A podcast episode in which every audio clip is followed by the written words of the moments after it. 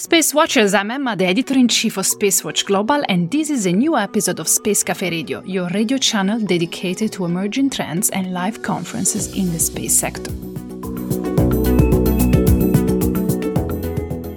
Hello, Space Watchers, and welcome back. Today, my guest is Trent Tresch, the founding director of the Center for Human Space Exploration at University of Arizona. Trent, welcome back on Space Cafe Radio. It's fantastic to have you. Yeah, thanks for having me. Uh, excited to see you, uh, especially since our last time in the Maldives. Exactly. It's not the first time that Trent is a guest at Space Cafe Radio, but today we are not in the Maldives. Trent is in Dubai for COP28. So I asked him to um, just be my guest and tell us what's going on at COP, of course, from a space perspective. So I think, Trent, the first question is like, how come you decide to go to COP28? What does bring you to uh, the Emirates? Yeah, so I am here wearing a few different hats. The University of Arizona, as well as an organization called Solar Space, which is a commercial company that was founded out of a technology developed at the university. Uh, we're here to share a few different initiatives uh, but one of our programs here with Solar Space is actually uh, signing an MOU with the uh, Abu Dhabi Department of Energy, focusing on bringing green energy to the Emirates and specifically concentrated space solar power and concentrated solar power here on Earth. Obviously, COP is an extremely well covered uh, conference, is well bigger than the space industry. But the question is, of course, what is our perspective? What is space bringing at COP28? Is are we letting know our presence? Are we actually driving the discourse? Are we part of this bigger challenge? Yeah, great question. As as far as space representation here, there are a handful of, of different booths. So I believe we of course have the UAE Space Agency. JAXA was here with some representation with some NASA representatives. We also had a few commercial organizations producing small sats and constellations. So really what we see here as far as representation goes at COP is kind of what you would anticipate in the space industry in regards to remote sensing, earth-based sensing, CO2 sensing, and so on. Um, in your opinion, did you notice any country or any specific nations that is somehow leading the discourse of space for climate action? I was really excited to speak with JAXA and some representation from, from NASA as well on the OCO program, which is a current satellite that's observing carbon dioxide uh, from space. And uh, our capabilities that are currently out there are definitely impressive. And the people that are working on these research projects and research questions around climate are definitely passionate. Now, those projects are only gonna, they're only gonna last for so long. They're only gonna be funded for so long and operating for so long. So I was curious to start to think about, okay, where, where does the commercial industry start, start to take a step to maybe filling some of these gaps in regards to, to Earth sensing? The UK Space Agency as well is launching a few other satellites and probes that are, that are doing different things in regards to climate science. Specifically, they were seemingly looking at methane and, and carbon dioxide. So we have those capabilities that are here. And of course, that's, that is what we want to see at, at COP is sharing with people what our current national and international capabilities are that are funded through government organizations and then how commercial companies are trying to step up and, and provide solutions as well. You obviously are aware about the fact that somehow there is a bit of criticism behind the fact that United Arab Emirates, they are hosting COP and they also the world's, one of the world's biggest producers of, of oil, of fossil fuels. And I think the New York Times highlighted the fact that the president of COP28, the Sultan Al Jaber, is also the head of ADNOC, who is the state owned oil company.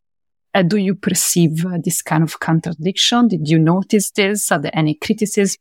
How do you feel about that? Well, it's, it's not an easy question. I do, I think that it's, it's easy to have have criticisms. I, I definitely believe that where we are currently, we're still reliant on the oil and gas industry, and the green economy I, it, it is not to uh, a place of, of robustness to provide, let's say, the infrastructure to to fully transition.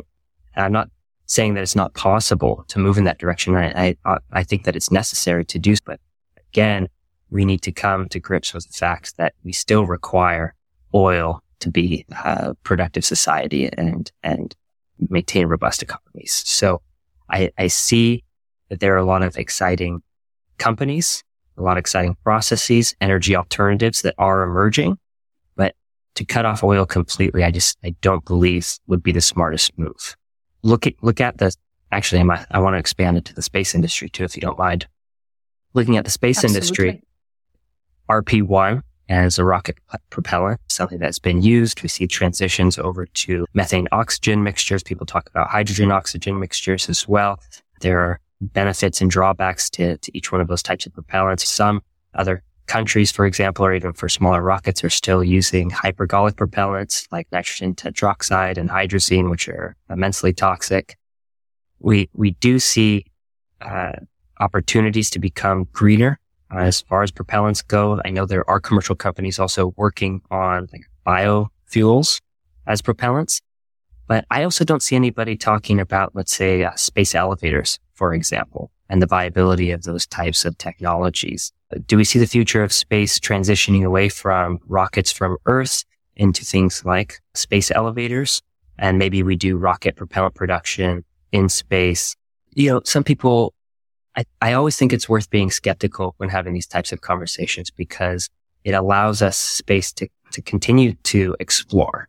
And when people do have ideas and we're, we're being creative about solutions, they might not be the right solutions at first glance, but at least we're able to sit down and think outside the box and how to solve, you know, our perceived problems. So what you're saying is basically the space industry somehow is pointing the fingers at other industries, telling them you should stop using oil. But then when it doesn't reflect on itself and thinking how we can actually stop you is using fuel in a sort of way. Right. And I'll also say something that I was really surprised actually not to see here in the space industry is anybody discussing uh, impacts in regards to propellants for, for rockets as it is one of our kind of largest impacts on the climate. And I've heard people argue in the past that really our emissions compared to the commercial aviation industry are as small as, let's say, 1%. Uh, so it might not even seem like it's much of an impact.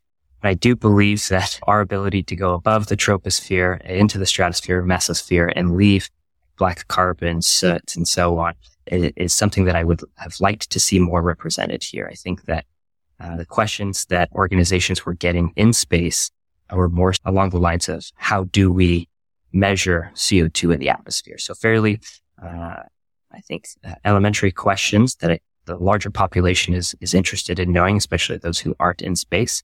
But I think that it would be beneficial in the future. What I would like to see is uh, our community talking about the impacts of space on climate in regards to our emissions. It's at least to be able to just share that information and give a contrast to the space industry. Yes, this is a very interesting point, right? The, the, our impact, our own footprint is uh, just vaguely measured at the moment. My opinion from following, this is not the first time I heard this, uh, this criticism, which I think is completely fair. The, the, the industry, the space industry usually defend itself saying that it's so small compared to the commercial aviation industry that they don't feel the need to measure it. But yours is a fair point. If we keep increasing the number of launches that at the moment there's something like once a week, we're going to start to launch heavy rockets in the atmosphere every few months, every few weeks. We should definitely have a, a system to monitor our own footprint. So this is a, a very fair point, Trent. Absolutely. So speaking a bit more about this inspiration that you were mentioning, um, one of the criticisms that has been moved to our industry is that we are a bit passive in a sort of way. We're really not proposing enough projects to tackle directly climate change, fossil fuel emission monitoring, understanding how to create projects that can facil- facilitate a green transition, etc. Among these days that you've been in Dubai, did you take notes? Did you see any particular space led project that inspired you that you thought, wow, this is fantastic. We can really make a difference. I, I was hoping that, that there, there would be more opportunities for inspiration, but I, what I saw is, is, is more so, again, as I mentioned earlier, just what we would anticipate as far as climate solutions currently, which is really Earth based observations from, from satellites. And to me, being ingrained in the space industry, it didn't seem like it was anything new. Don't get me wrong. Of course, those who do work on satellites and, and observation, whether it's software or, or, or creating sensors, they're incredibly smart uh, people and, and, organizations. And it takes a, a, heck of a lot of work to get these things done and get them done successfully and impactfully. But it didn't, it didn't seem that there was anything you know, outside of that, that narrative that, that we're, you know, sharing with the climate community here. Any commercial company that particularly struck your attention, something that you were like, oh, this is interesting. Uh, yeah, I might be uh, a little bit biased here, but Solar Space, the, the project that has evolved out of the University of Arizona, is using uh, and integrating uh, you know, NASA technologies that were developed for a mission to Venus and implementing those technologies to create greener energies. And that's something that gets me really excited. I would say definitely outside of the space world, energy production seems to be one of the tickets towards our success towards combating climate change, whether that's fusion power, which I'm still keeping my fingers crossed for, but then also looking it's at. It's going to take a while for that. You can keep right. keeping the fingers crossed, but. I'm going to, I'm going to, but something that when I look at COP and, and sustainability in general, right, we, we see a lot of batteries that are necessary to harbor energy that we're harvesting from, let's say, the sun through photovoltaic. And a lot of times we hear critics talk about the rare earth materials that are necessary to produce those items, right? Again, whether those are batteries or, or and so on. And what I think is really fascinating about concentrated solar power, and here in the UAE, they have the Noor Tower system. So where they're using salt basically as a working fluid to capture solar, concentrated solar energy and then use that for some type of, of work and, and energy production with this solar space project as well. It's basically taking that type of system and scaling it down, integrating this NASA tech that's using really thermoacoustics to produce energy, not only produce energy, but also do, hold on, how to say this. So not only is solar space producing uh, electrical energy, but then they're also able to do cryogenic cooling using the Peltier effect and with that, uh, with that cooling, able to freeze water, sublimate it, produce fresh water, and leave all the minerals and salts behind. So that gets me quite excited about the future. It, to me, it's just, it's, it's hitting three nails on the head, right? I mean, when you look at energy consumption too, whether that's heating or cooling for houses, for example, across the world, it, it has a, a, fairly large impact. Now, I, I, don't know the number specifically, but if we're able to do electricity, if we're able to do cooling, if we're able to do desalination, that's, I think, three big problems that we can tackle with new types of technologies that are coming out of projects that were developed for going to places like Venus that now we're implementing here on Earth. So just another great potential um, solution. And also a nice example how space technology can be applied to Earth problems, definitely. And, you know, I'll expand on that and say one of the biggest issues that I see, and I think people would agree on in our community around the commercialization of space is that you have to have your product, you have to have buyers for that product. If you've created something, but you don't have anybody to purchase it, you don't have a business. And so when we're building things for space without earth applications, I, I see, I see organizations having trouble like obtaining funding, for example. And so uh, another great company who's, who's not here, who I think should definitely be at COP is like Helios, for example, being able to produce oxygen out of regolith. And they have a great earth-based business model from my perspective to where they're working with the mining industry because they're able to provide a service that makes the mining industry greener. And then that technology is also going to be used for space. So I would like to see more organizations not touting their space capabilities necessarily because we, we see that across the board with Earth-based observation. But we need companies that are going to have an impact here on Earth that then can be scaled here on our planet and be used off planet. I think that's going to be really important in our transition to not only a greener economy, but then also the future uh, explorations of, and, and humans in space. Very interesting, Trent, Absolutely. So, if I'm understanding correctly, is COP is good, is inspiring. You saw a lot of classic space application, which is Earth observation and satellite images for monitoring. You would have hoped for something a bit more dynamic, like companies that are born potentially as space application, but they can actually have um, a business model here on Earth for some more practical application. Am I understanding correctly?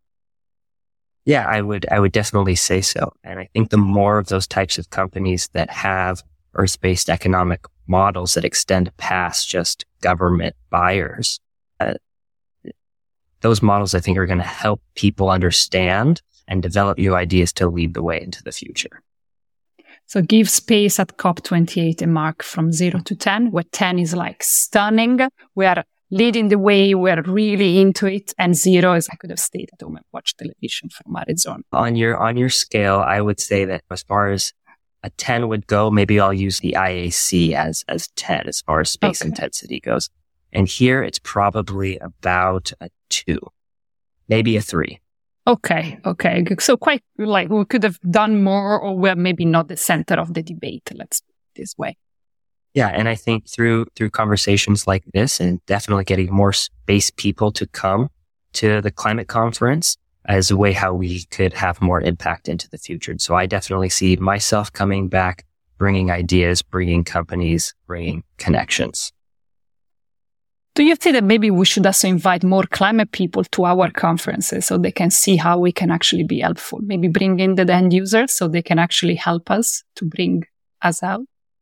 Oh, definitely. But I think that bringing users to into space as far as those who might need our climate data is, is going to be beneficial. I think we do see that now happening a lot of times I feel that uh, as as humans we get so attached to things needing to change so so quickly or or wanting progress to happen uh, at rates that they might just not realistically happen. So as long as we're able to continue to have these conversations, bring in people to space, have space, show face in these larger communities like at COP, and I think that we're we're doing our part. We also just have to remind ourselves that it's going to take some time to have an impact.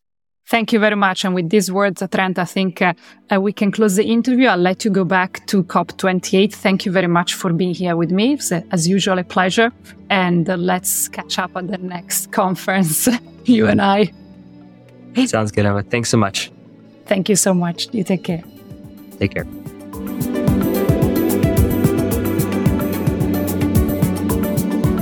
If you want to keep the pulse of the space industry, please visit our website at www.spacewatch.global. Subscribe to our newsletters, and of course, don't forget to become a space watcher. I'm Emma Gatti, editor in chief of Spacewatch Global, your independent perspective on space. See you next time. Ciao.